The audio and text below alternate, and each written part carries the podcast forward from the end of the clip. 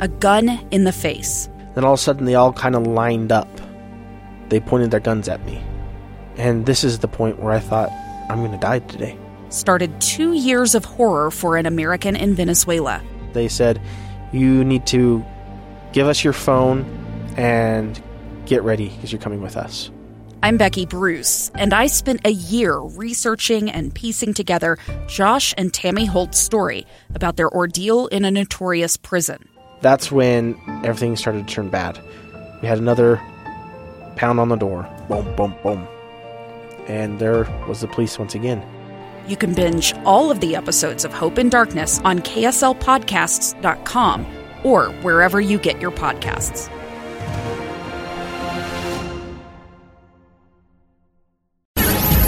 Inside Sources. Inside Sources. Behind the scenes experience in Washington and around the world. Here's the opinion page editor of the Deseret News, Boyd Matheson, on KSL News Radio 102.7 FM and 1160 AM. Thanks for joining us today on KSL's Inside Sources. I'm your guest host for the day, Kirk Jowers, and I am thrilled to welcome back uh, a former guest host uh, of, of a KSL radio show. We, we did it together. Ben Wilson, he is uh, well known as the podcaster for How to Take Over the World. Ben, thanks for being with us. Kirk, thank you very much for having me today. I appreciate it. And for those of you who'd like to join in, in uh, my conversation with Ben uh, and any other guest we have, uh, please text into the Utah Community Credit Union KSL text line at 575 zero zero. Well, Ben, um, I wanted to, to, change up the title of your uh, of your podcast a little bit and and call it. Uh, it's the same letters, so if you're if you're googling it, you know you'll still get you still get people going to it, but uh, and call it how Trump took over the world. Um, you know, the poor guy, he never gets any media time, so I thought maybe we should should spend some time on him. Um, he has certainly taken over the world's attention span. Uh, again today with uh, with the UN, the G7, uh, he is he has been all over there. Is there anything from the research you have done for your podcast that might illuminate how he's been able to accomplish what he has and, and taken such a hold of the U.S. and and the world? Yeah, I mean, I agree. No one ever talks about uh, poor old Donnie Trump, so it's good that we can get get him a little bit of airtime. Maybe that'll boost his profile. Us talking about him here. um, yeah, yeah. I mean, it's amazing. I mean, I don't think I've seen anything like it in my lifetime of someone who's been able to dominate the conversation of everyone everywhere all the time the way that Donald Trump does. You know, in terms of I do this podcast. I'm looking at these historical figures and kind of analyzing how they were able to do what they did and accomplish what they did. And you do see some some striking resemblances uh, with them and Trump. I mean, one is is just the energy factor. If you look at the people who've accomplished the most, it's not always the smartest or the most capable. It's usually the most energetic. And I mean, just go follow his Twitter account. I mean, you see him tweeting at two in the morning, and then again at seven thirty in the morning. Uh, you know, the rumors are from people who know him that he barely ever sleeps. He's always got high energy. So, so there is that.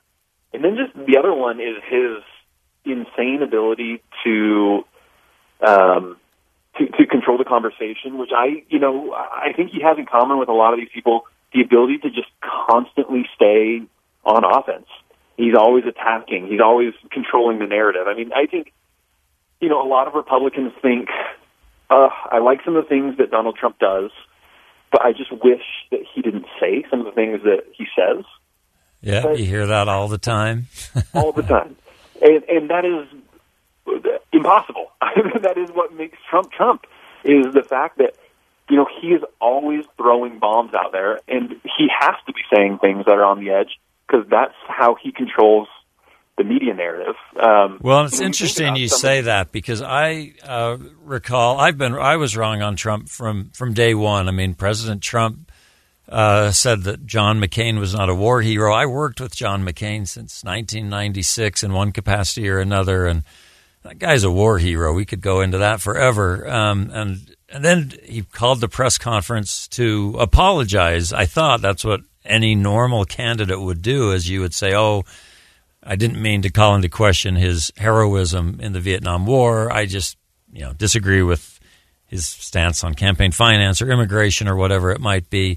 But instead, he doubled down and he said, "My war heroes don't get shot down."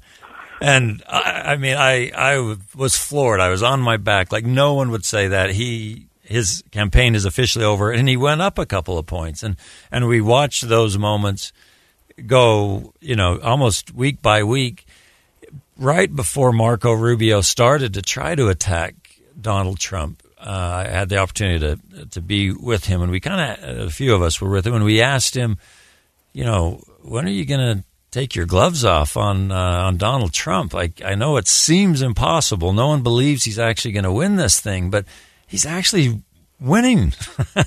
he's and he's looking good in all these. You know, it's a, it was a bigger field and stuff, but he had the biggest percentage. He was winning some early states and. And, and to your point, uh, Senator Rubio said something to the effect of the guy is a magician. I had uh, I had a plan to be on the offensive every week. That you know, we had it all grafted out. I was going to do whatever immigration, uh, you know, transportation, education. Every week he's going to have a substantive discussion, and he was all set up with Wolf Blitzer and and Hannity and all the, the big names on cable news. And he said it seems like every day uh, Trump will tweet something like, you know, kill all golden retriever puppies. And, and immediately he is, uh, you know, they're like, Marco, I'm sorry, we don't need you uh, today. We've got to talk about what, what Trump tweeted. Or if they did let him on, it was no longer a half hour. It was two minutes, and it wasn't about immigration. It was about whether we should kill all golden retriever puppies or some you know insane thing. So I think you're right that that that offensive and it paid off. Annenberg released a report that said something to the effect that he had two and a half times the uh, the earned or free media that Hillary Clinton and all of the Republican candidates had combined. Uh, and of course, there's a lot of ways to look at that. But um, to your point, he was he almost every day he was in charge of the narrative, even if it seemed like terrible press. It was still all about Trump. And I think a lot of people think, well, couldn't he just be that aggressive and talk about tax policy? I don't know, you know, not offend people um, and tick them off.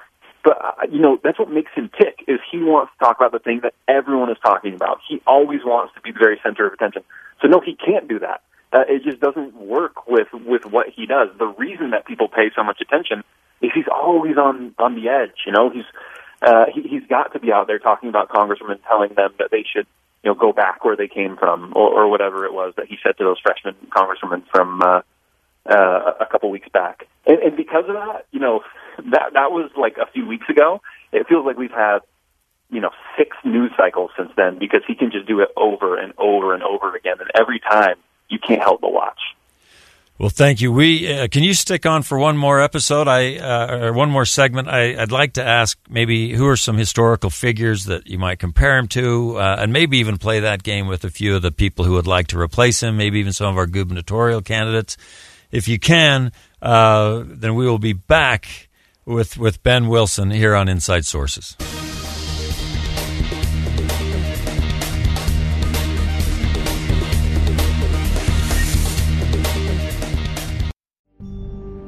A gun in the face. Then all of a sudden, they all kind of lined up.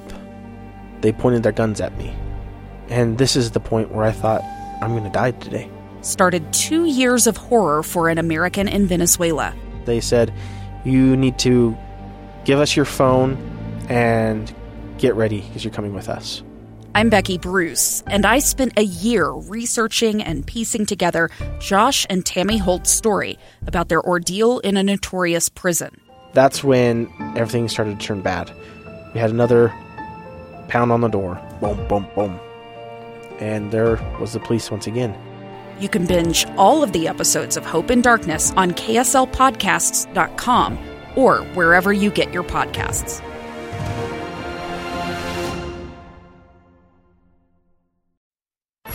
Inside Sources with Boyd Matheson on KSL News Radio.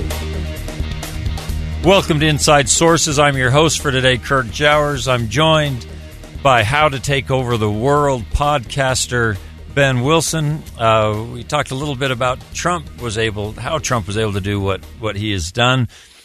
Before we finish up with uh, with Trump, Ben, uh, who are some historical figures that you might compare him to? He seems uh, uncomparable. Uh, in some ways, he is. I mean, if you look back at William Jennings Bryan is a name that maybe some people will remember. Uh, a similar kind of populist uh, around the turn of the last century. Um, if you want to look at presidents, I mean, I think I would say Andrew Jackson uh, as someone who's a populist like Trump. Uh, I think Trump wanna... has said that's. Uh, he said a lot of things, but I think he said that was one of his favorite presidents, uh, Andrew Jackson. Um, yeah, which, which so is funny. Makes some sense. Sort of a mixed legacy. yeah, um, I think you know if if you want to look at one that might be positive for Trump, I think if you look at Teddy Roosevelt, I think there's someone there who, like Trump, was kind of you know born to a upper class family, but somehow had this like uh, blue collar appeal. Yeah. And so, uh, and was also something of a populist. So I think there's some similarities there too. That one's a little tough for me. I love I love Teddy Roosevelt so much, but but he had his issues as well. Um, we'll see what history does uh, with President Trump. Um, I, it is fascinating to me as you as you talk about that, um, and especially look at it through more of a historical lens instead of in this moment where uh, so much is controversial. But we are seeing countries around the world electing people who look more like Trump. I'm thinking of the UK, the Philippines, and Brazil. All have candidates who are uh, widely called the Trumps of their of their respective countries for various reasons. Um, can someone just copy Trump characteristics and win right now? Like what uh, what is going on? Is that what is that what is happening? People around the world are seeing a successful model to win, and will we see that here in the U.S.? I, I don't think so. Uh, I think if you look the Democratic candidates right now, first of all, there's just no one who even remotely fits that profile who could do anything even somewhat similar to what he's doing if you look at the Republicans, I mean, I think it, it's kind of a common problem when you have these outsized personalities. A lot of times they, they can't tolerate having anyone else in the room who can take away any of the attention. And so there's just, at the end of their time, there's no one like them. So you look at Steve Jobs, um, who was just such a, a dynamic person, one of those people you couldn't take your eyes off of. And when he died, um, you know, Tim Cook took over Apple, who could not be a more milk toast, normal, boring person, right? Yeah. And so I, I think that's exactly what you're going to see. I don't know who will uh, who will succeed Trump as a nominee for the Republicans, but uh, I, it's not going to be anyone nearly as dynamic, or I, I think in any way similar to to Donald Trump.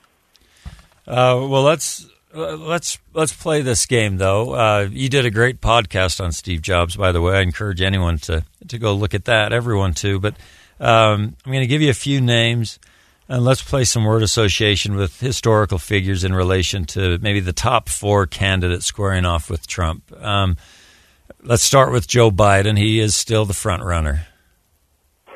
Yeah, uh, Joe Biden, Sleepy Joe. Uh, I you know I see some parallels with George H.W. Bush, mm-hmm. um, someone who was viewed fondly for the presidency that he was a part of, but maybe not actually viewed all that favorably on his own accomplishments or on his own merits. And so, um, I don't know, you know, George H.W. Bush did win the presidency. It's, it's possible that, that Joe Biden could do it as well. Um, I think if he makes it there, he, he might struggle once he's there in a, in a similar way uh, Senator Kamala Harris from California? So, the, the first person that comes to mind is Gary Hart. Um, huh. Just in that they both were very promising candidates for president who saw their hopes go up in a moment. And I really think that Tulsi Gabbard attack on Kamala Harris was uh, critically injurious. I mean, I, I don't think you think that, that was as damaging as Gary Hart having uh, a starlet on his lap on a boat called Risky Business. that's a that's a little bit of a that's a harsh analysis for for Senator Harris. It feels like it maybe slightly less exciting um, in the details. but I, I just, uh, you know, the polling shows that she had climbed from single digits from 5% early in the campaign all the way up to 15 and was on the right track. Yeah. And then that sent her back down to the single digits. And I think for where the Democratic Party is at right now, it would be better to be on a boat named Risky Business with a starlet on your lap than to have the record that she has in terms of jailing people, locking them up, being a cop, and whatever else. All right, quickly because I want to get to your uh, to your new new podcast that uh, is coming out this week. But uh, Bernie Sanders. Bernie Sanders, um, you know, honestly, in some ways, uh, Donald Trump. Uh, hmm. he's an older candidate who I think everyone dismisses. He maintains like this certain core audience, uh, core supportership that doesn't go up much, doesn't go down much, and uh, a lot of people seem to rise and fall around it. It seems like a lot of people are looking for alternatives, but I wouldn't be surprised if at the end of it all, he's uh, he's the last man standing. And Elizabeth Warren. Elizabeth Warren, uh, can I say Hillary Clinton again? Is that too soon? but I mean, she just seems like a Hillary Clinton minus ten percent. uh, well, we'll see. We'll see how it all plays out, and we'll we'll check your your your thoughts uh, a few months into this this further into this campaign. Um, a lot of KSL listeners and people around the world are big fans of your podcast, How to Take Over the World. I understand you have a new episode coming out this week. Who is it? So, Catherine the Great is next up on the list.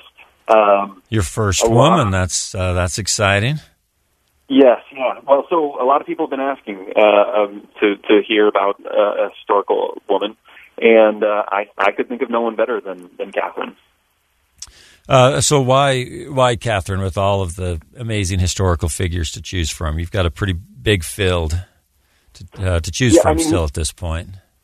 Yeah, I mean, for one, it's just the way that the odds were stacked against her, right? I mean, uh, Russia, obviously, a very conservative culture, not just now, but also a couple hundred years ago when, when she was on the scene. And so for her to be able to take over as Tsarina, as Empress of Russia, is, is pretty cool. And um, and the chance, you know, she she was not born into power. There's really no particular reason that she should have become Empress of Russia. She was born in Germany, so an obscure story. And then also, I just think it illustrates the way you know people were asking to hear about a woman, and I think Catherine is an interesting case study in the way that um, women can influence the world uh, in many of the same ways that men can, but also in some in some different ways.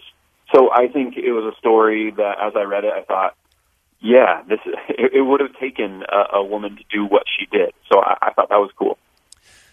Uh, we're unfortunately out of time, but what is? I always ask you, what do they have in common? And of course, we started that with President Trump. That uh, he seems to have endless energy to tweet and, and cause mischief or, or move move his agenda depending on what uh, what you think about it. Um, I'm going to go the other way. What did you learn from this one that was different from the other uh, the other leaders from your other episodes? Yeah, I would say it's just her uh, chameleon esque nature.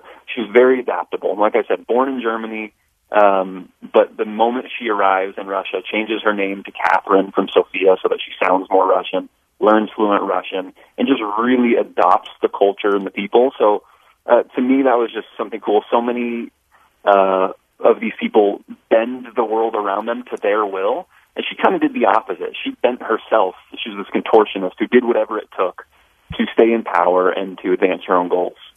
Thank you so much for being with us. Ben Wilson, How to Take Over the World podcast. Coming up next on Inside Sources, Spencer Eccles. He believes we can be the number one state in education.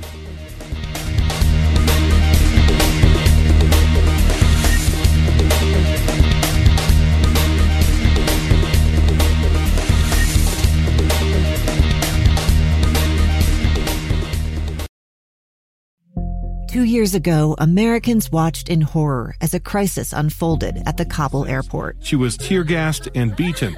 Images of thousands desperate to escape Taliban oppression filled our news feeds.